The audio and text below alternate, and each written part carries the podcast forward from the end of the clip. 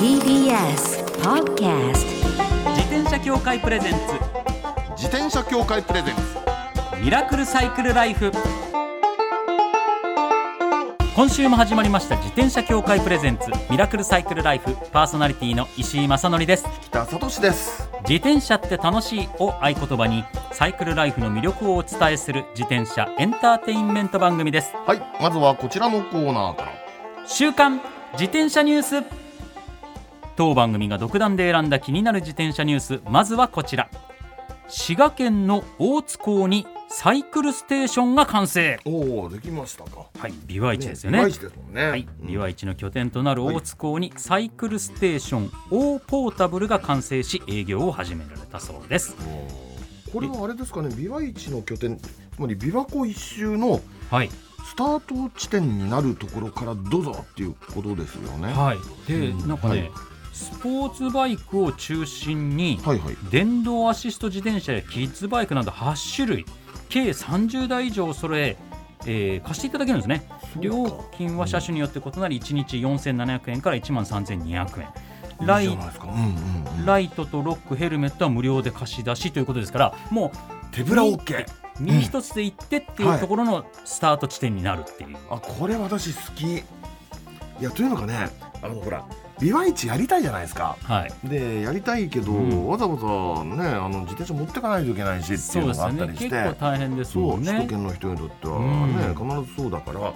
う身一つで行ってで何スポーツバイク中心なんでしょそうなんですっでて、電話しのそのなんていうのかねあの乗りたかったやつにも乗れたりする,、はいするだろうしこれはいいなそうですね、で自転車安全整備士の資格を持ったスタッフさんが常駐されてたりだとか、ほうほうはい、地域の人の自転車修理やメンテナンスにも対応されてるってことなんで、結構大々的な本当ターミナルといった感じになりますよなるね。ほどいいですね、うんでその自転車そのものやサイクルウェアなどの関連商品の販売も行ってて、なるほどねえーカフェやお土産屋さんも併設しているということなんですごいですよね結構力入ってる感じありますよね、というのがそうかあのだってほらビワイチがはいナショナルサイクルルートに指定されたのって結構もう前じゃないですかそうですねここ何年前かな3年4年前かなみたはいない感じなんですけど、うん、ようやくこれができたっていう感じなんですねそうですね言ってみればいいな、うんだから関西方面の方は割と気軽にね、京都の知り合いの人とか結構自転車好きの人はいはいがはいはいはい一パーッともう自走で行ってパーティーやってきちゃうわみたいなそうですよノリですけどね確かに関東そ圏う関西圏じゃないところが行こうとすると意外にちょっとアクセス難しかったりとかそうですよねちょっとこうハードル高い面があったんですけど、うんこういう場所ができると気軽にというか、気軽にねもっとライトにチャレンジできる感じになるとう思うんんで、えー皆様ぜひともご注目いただければと思います、さあ続いてはこちらのニュースです、駐輪ロッカーの実証実験がスタートおー駐輪ロッカーねはいんネトラボが伝えています、東電タウンプランニングが街でロードバイクを安全に保管できる B コクーンを開発これね写真見るとはっきり分かるんですけど、はいもう特徴ははい、もうロードバイクを丸ごと収納できるロッカーであす本当だロッカーだ、駐輪場とかじゃないですもう完全にその箱です、箱ですね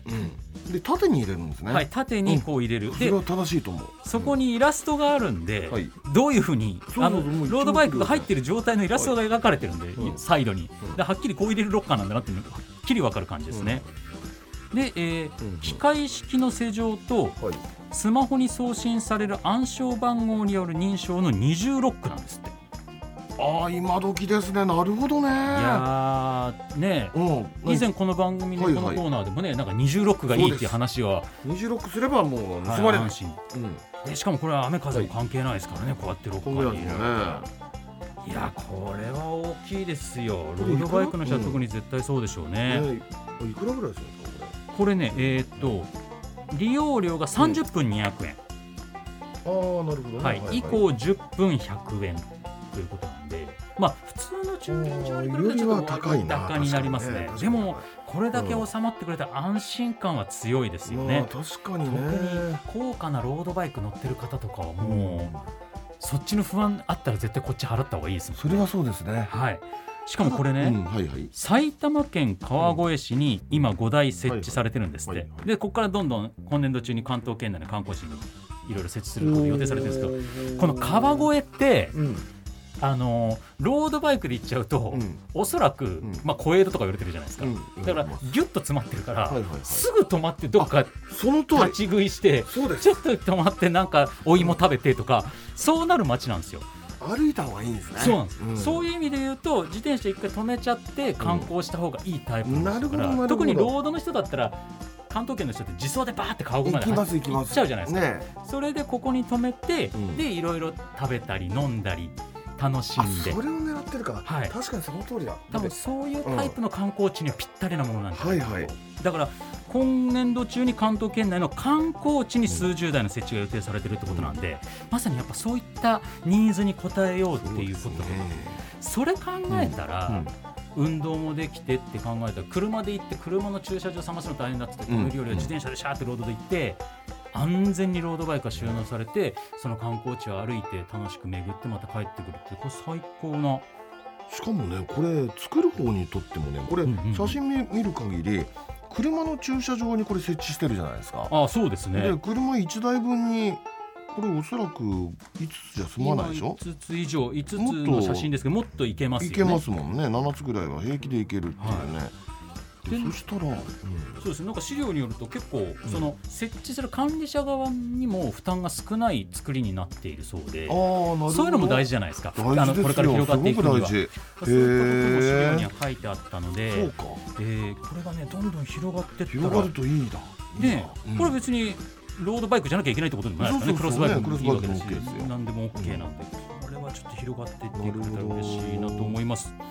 以上週刊自転車ニュースでしたこの後はゲストコーナー先週に引き続き庶民文化研究家の町田忍さんをお迎えします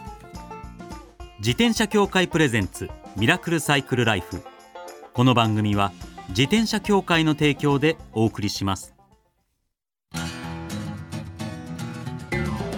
自転車協会からのお知らせです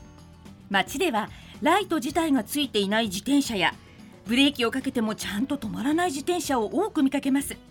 これって安全面から考えるととても怖いですよねそこでみんなが安全な自転車に乗れるよう自転車協会では自転車安全基準を定めましたそしてその基準に適合した自転車にだけ貼られるのが BAA マークなんです自転車活用推進法のベースになっている交通政策基本計画では BAA マーク自転車の普及を推進することも謳われていますつまり BAA マークは国も認めた自転車の安全安心の目印ということですね自転車をお買い求めの際は BAA マークが貼ってあるかぜひチェックしてみてください BAA マーク自転車で交通ルールを守って安全安心なサイクルライフを BAA マークについての詳しい情報は自転車協会 BAA のウェブサイトまでさあゲストコーナーです先週に引き続き庶民文化研究家の町田忍さんですよろしくお願いいたしますすよろしくお願いしおます願いいたします先週ももうなんかいやいや右肩上がりで盛り上がったまんま終わるっていう感じのそうそうそうそう展開でしたけれどもそうそうそうお話伺いたいこといっぱいあるんですよいやあるん今ですもう日どんどん聞いていきましょう話ましたいこともいっぱいありますよねまあそうでしょうね。え町田さんほどね、昔昭和に詳しい人っていないんですよ基本的に。いや江戸から詳しいんですこのよ世にいない江戸から江戸から詳しいんですけど江戸からですか。 そうですか。でも中でも昭和すごいじゃないですか。はいはいはいだもう町田さんはその自転車関連の調査もかなり行われてるということですからいやもうこの自転車がいかに日本の産業を支えてきた支えてきたかっていうのははいやっぱり歴史調べるとすごくわかりますよそうねな。んですよね。やっぱりあの昭和10年代は、えー輸出1位ですから、ね。そうそうなんですそうなんですよ。え輸輸出が1出位なの輸よ。一位です日本のね輸出昭和のの初ねめ花形なんですよ。自転自車。転車がそうなんです。結構ねこれ長いこと続きましてね、戦争をまたいで昭和四十何年ぐらいまでずっとそうなんです。結構ねあそのうですか続くんですよ自転車その前はマッチが輸出がねすごかったんですよね。あママッチの輸出がね。ああそっなるかほどだからこの間の北に話したんですけどほら、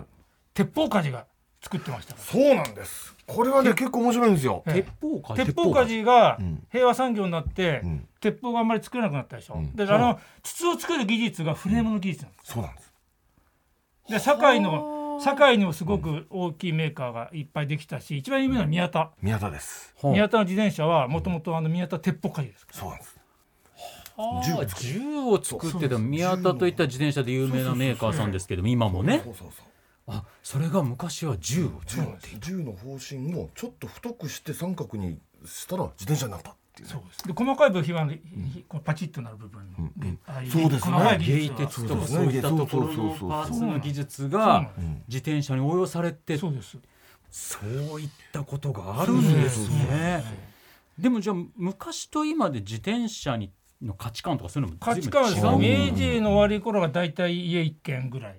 ご今でいう500万から1000万ですああまあね。そうでしょうねでもっとわかりやすく言うと終戦直後はいはいがは平均サラリーマンの年収の半分い年収の半分半分です。いや高級品だ。車じゃないですか買ってもタイヤがない。タイヤがなタイいヤ。がないからゴムゴムホースのチューブを巻きつけて紐で全部縛ってあのゴム不足したからタイヤチューブが入荷するまであのつなぎで乗ってたっていうのをうちの,、あの並びの布団屋さんのおじさんに聞いた終戦直後に自転車買ったって人うわすごい話ですねそれ。だから今の300万200何百万ですよね終終戦直後はね、いやすごいことですね。いやでも本当ね自転車ってね昭和42年まで観察がついててね観察って要するにナンバープレートですよそうですあーで自転車税っていうの払ってたんですよね自転車税税はね昭和33年まで、 3年までですそうかです結構33年までつけ、そうすると観察つけないと捕まるんですよ、そであまりにも、んあのそれだと庶民に広まらないっていうんで撤廃になっていろいろ運動が起きたんですよね、撤廃してそうなんだそうですじそゃあそれだれはあのけこれに書いてありましたからねう持ってますそれ自転車の文化史そこのの人先生うんこの先生の弟子だったんですよ、ご存命の頃そうなんだええもう今から何さんね何さんっていう佐野さんって言うんですよ今からね佐野さん40年ぐらい前ですあそうですか佐野裕佐二さん野裕二さんっていう方はこのねうん自転車の文化史という本を今スタジオにお持ちいただいてるんですけれどもこれがねあこのの先生ねにいろいろ教わったんですよ自転車史をあの一番最初に研究された方はこの人だと思うんですそうですねで私もねそのちょこちょこっといそのいろんな文献をその探させていただくことがあって、はいその一番最後に付き合ったのはこの人なんですよ。これあとこういうこれ32年前に僕入ってたこれははあ小冊子みたいなこもれの自です転ね車史研究会なんですけどね自転車史研究会自転車ってこれネットの中に復刻版ありますよね。ありますかありますこあれりに僕もます。執筆したりしてたんですけどはまあ、れ大体歴史を調べる、うんうんうんうんうん。ああ自転車史ってねあの歴史の史ですね歴史の史自転車史の研は究いはいは会いはい。あそこに所属してらしたああ、そうです。あーでもそういった中で、うんまあ、先週もちらりとお話出ましたけれども自転車にまつわるさまざまなもの、まあ、コレクターとしても有名でいらっしゃいますから、はいはいはい自転車にまつわるさまざまなものもいろいろコレクションされてるってことなんですけどうそうですね。あの古いパンフレットとか、あのーそれこそああ当時のまま残ってるパンこフれレがット今出てきました40年ぐらいのこれどこですかブランドブランこド。れ安藤自動車って浅草にあった。はあ。浅草にあった自転車カタログだ。カタログを広げていただいてますけどいやーいやーかっこいいですねかっこいいかっこいい。ちょうどデザインこれがかっこいい僕が買った頃かな。うこんれうんうんじうんちょっとでもこのハンドル僕になかったかえそうこれはね町田さんよりちょっと新しいですよちだょちょっっとて新しジいュニアスポーツがあるもんあすねジュニアスポーツ自転車の欄がありますね、それからねママチャリの原型もあるんですら。よこれ原型です。ああうんだマからマチャリ的な自転車もあるうん安藤自転車ってね浅草に。浅草だったんだええ、安藤自転車が僕はあの初めて銭銭湯湯知ってるんですよ銭湯自転車これのこの会社です。威力号。今この会社安藤はい自はい転は車先い。週もお見せいただいた、ええ、これ調べてこの会社に突撃取材に行ったのその時もらったのあそうですかこれ風切りマスコットっていうねはいやつですよねこれなんて大阪でうん大阪の下町で走ってる自転車止めてと写真撮らせてもらっいやすごいですよーでもご自身でゼブラもあ写った真撮られて全部そういった風切り版っていうんですかね、っ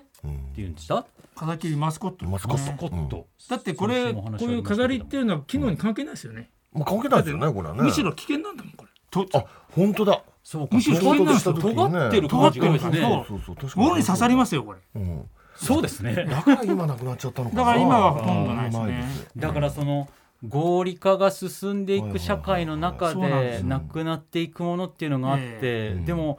そういったところに愛おしさとかやっぱりそうですね愛らしさというそかうですよそういったものがあるんだなっていうのはこの余裕がない町田とできない。うんまあさんのコレクション見てると感じますねかっこいいですもんねかっこいいんですよ来るんですよ。流線形これで。今なかなか物として手に入れるの大変そうですね写真に収めてそれだけのコレクターいるんですよ。で、それね、これネットで買えるからね。そうかあ今のそう時代僕はそういうんじゃなくて、本当にし自然に街の中にあはいる風景としてこういうのを止まってん撮ってるから。あそうか写だって真に撮ってどこにどの電車がどういうのがあってあるか情報ないですからうねん自分でひたすら探すしかないはあ場所があるんですよ築地とかねはいはいはい浅草とかはいに、はそれとこのあと銀座いはいはあー銀座今でありまもすか氷氷配ったりいうん酒屋が持ってますよねそうかあーなるほどそういうところをねや狙い目ですけどねっぱそういうとこ歩い下町とかてねカメラ下げてこうやって写真を撮られてってそうですいうでもやっぱそういう努力があってこれだってあのアルバムお見せしたいですけどリスナーの皆さんにいやいやいやいやものすごいその風切マスコットの写真のアルバムだけでものすごい厚みなんですそようそうなんですどんだけあるんだこれっ知ってていうます浅草なんですかこれ雷門の前に止まってたこれはですねうん日用自転車の横に箱がついてるうんこれラオヤなんですよええラオヤラオヤラオヤとは何ですかラオキセルを詰まったら直すのはあああもう本当にキセルが詰まったのあはそれのもうキセル時代劇こみたのいな中にあのボイラーちっちゃいボイラー炭でやって蒸気の圧力でキセルを直すのでこれが街に来るとそのキセル蒸気の音でピーッとするから分かるんですとおじいちゃんかなんか行ってキセル直してもらうちょっと待ってくださいそれラオヤっていう江戸時代からの職業これ現代の写真ですよねこれ撮ったのはねうんうん40年ぐらい前の浅草雷門ですその当時あったんですかこの人を聞いたらね80年代自分が好きなんでうん売れなくても売れてもいいからここに来てるんだこういうのを知ってもらいたいからこの自転車でこあこに来てるー1980年代の段階でそういう感じってことですね。あーもう本当に今見せていただいてるアルバムにはもうそういろんなタイプのじええ実用自転車が載っこうていいるわけですけうのどが街の中に自然にいっぱいあったんですよね。どこでも。いやだ昔はそういうのを写真に収めて集めてらっしゃるということでもういそやうもですうそうですそうです。いっぱい出てきますよ。で町田さんのすごいとこってね、はいこうやって写真だってこの傘ですよ、はい傘本物をいっぱい集めてるじゃそうでないすですねかそのカタログも今日一部ですもんねおそう持ちいただいてるのも。いや自転車に限らずで言うとね、はいまああそうのかそうですもんね。空き缶だとかああいうのいっぱい集めてるじゃないです期か間は四千ぐらいです。どこに置いてるんですかいやもう走行状態ですよ。だからこれ僕じゃああのその流れで聞いちゃいますけど、はい先週毎週ゲスト来ていただいはて、一1週目の時に僕の方からプロフィールをご紹介させていただくんですけど、はいいはいはいはいろんなもののコレクターで、うん何々と何々と何々って言っ た中に納豆っていうのがあったんですよ。ああ本当。納豆納豆をコレクトするってどういうことなんだろうっていうこれこれだけちょっとなん納か豆のラベルですね。ラベルですねラベルをそうですよね、それも相当な数あるんですかすごいです。もう昭和四十八年から集めてますから三千枚ぐらいあります。お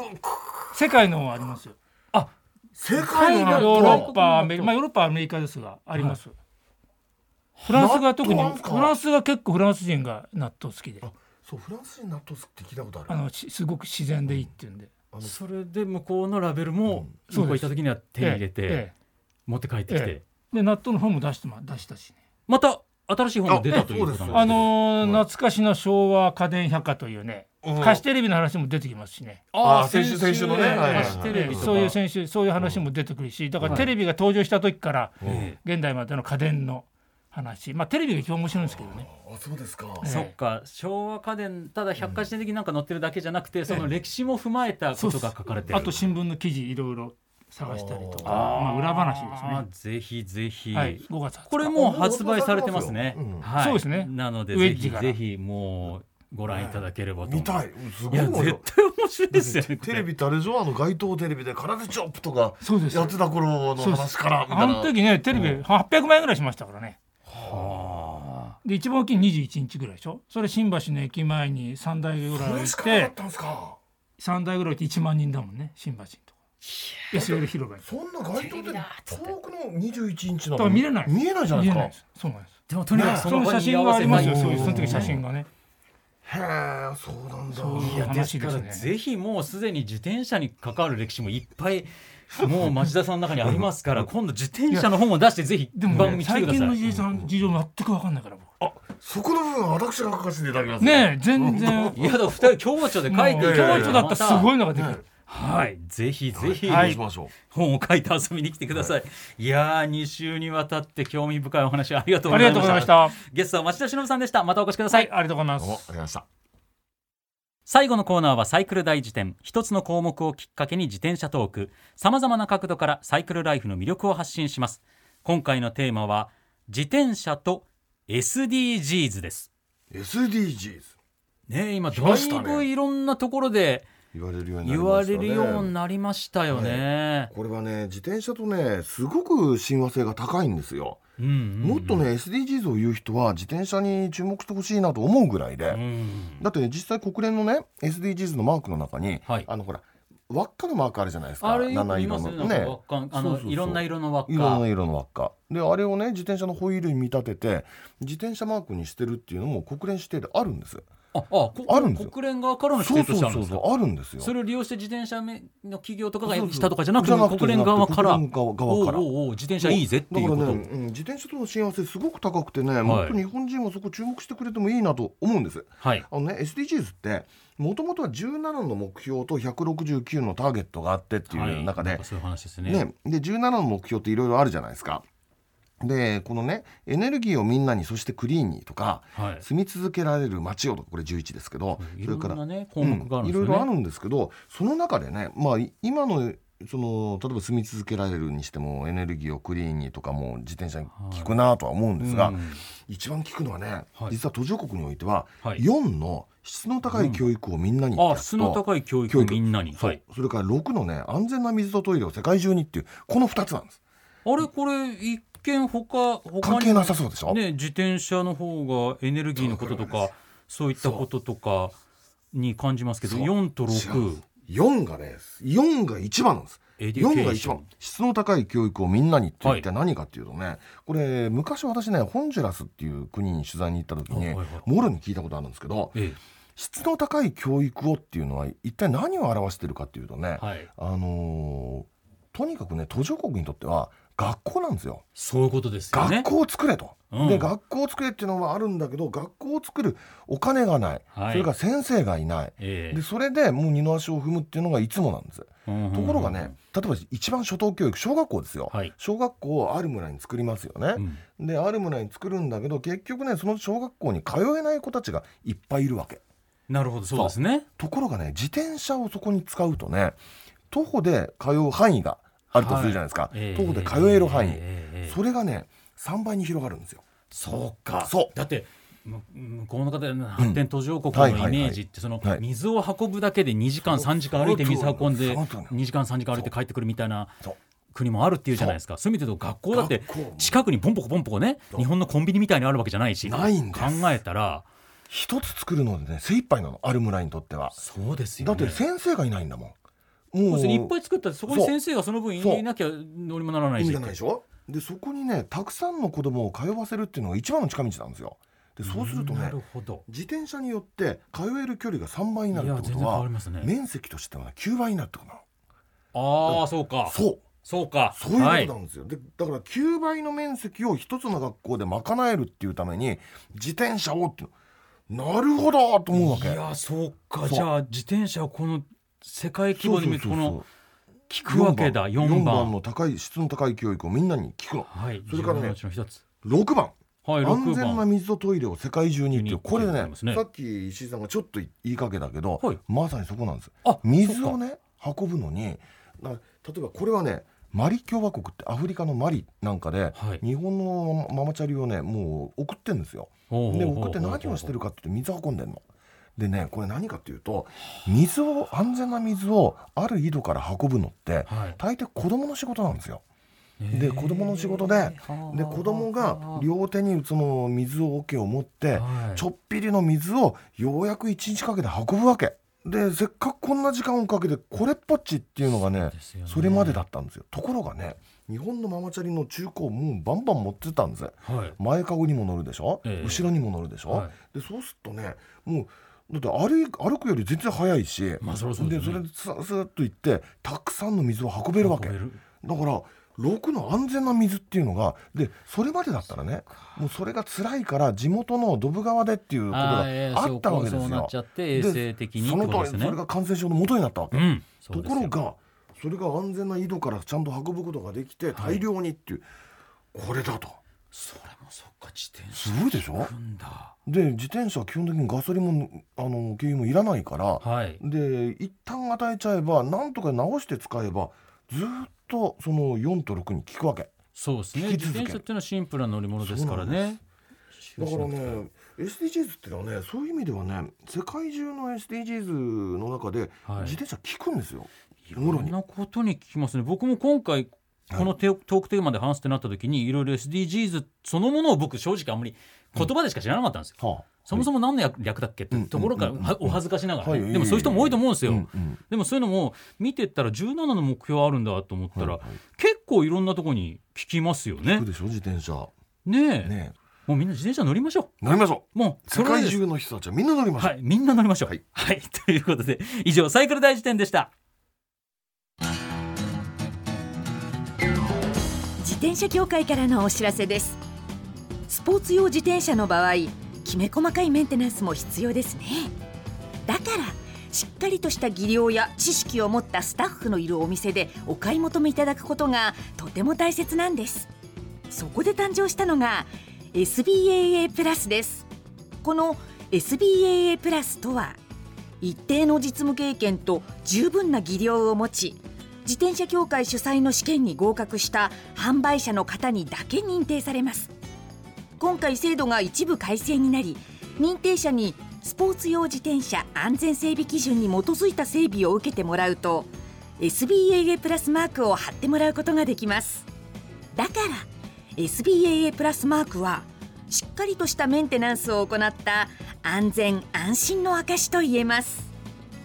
SBAA プラス認定者のいるお店でメンテナンスを受けて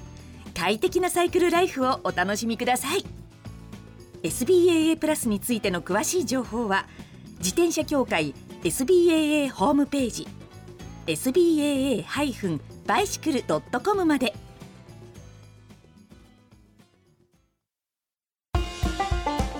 ミラクルサイクルライフ、そろそろお別れのお時間です。いやー、ちょっと引田さん、はい町田さんと本を書いてください。行きたいですいや、もう書いてもらわないと。うだって銭湯の本を書いた時に、町田さんにご協力いただいたんんですよね。そうです恩返しする番組今度は逆ですねそうですよ。逆町田さんが自転車の本を書いて、はい。いやいやいや昨今の自転車はですねねという話を、はいはい、でしかもその昭和レトロとかのブームを若い人たちが新しいカルチャーとして新鮮な目で見てくれてるってなんかそうですね訴状があるじゃないですか、うん今、はい絶対町田さんの知ってる自転車の時代の話って、うん若い子も興味持ちますよね面白いと思い面ます白いなっつって、うんまた風切りマスコットでしたっけ、はいはいマスコットあはいはいあいうの流行っちゃうかもしれないです よね古着屋さんとかでああいうの好きな子いますよいですからねワッペンやらなんやらとかいると思います下北沢とか行ったら、いやだから流行る可能性すらありますよね無料によっちゃかなりおしゃれですもんね,ね、えあのそのあたりのね、写真の話も結構多かったんですけど、はいはあの番組ホームページに町田さんからお写真ご提供いただいて、一部いろいろ載ってますんでぜひぜひ番組ホームページもチェックしていただければと思いますそして番組ではマイ自転車ニュースサイクリストあるある自転車脳内 BGM 募集中です忘れられない愛車の思い出も大歓迎採用の方には番組オリジナルステッカーを差し上げますメールアドレスはすべて小文字でサイクル -r-tbs.co.jp までお待ちしておりますお待ちしてますそれではまた来週お会いしましょうお相手は石井正則と北里氏でした自転車協会プレゼンツミラクルサイクルライフこの番組は自転車協会の提供でお送りしました。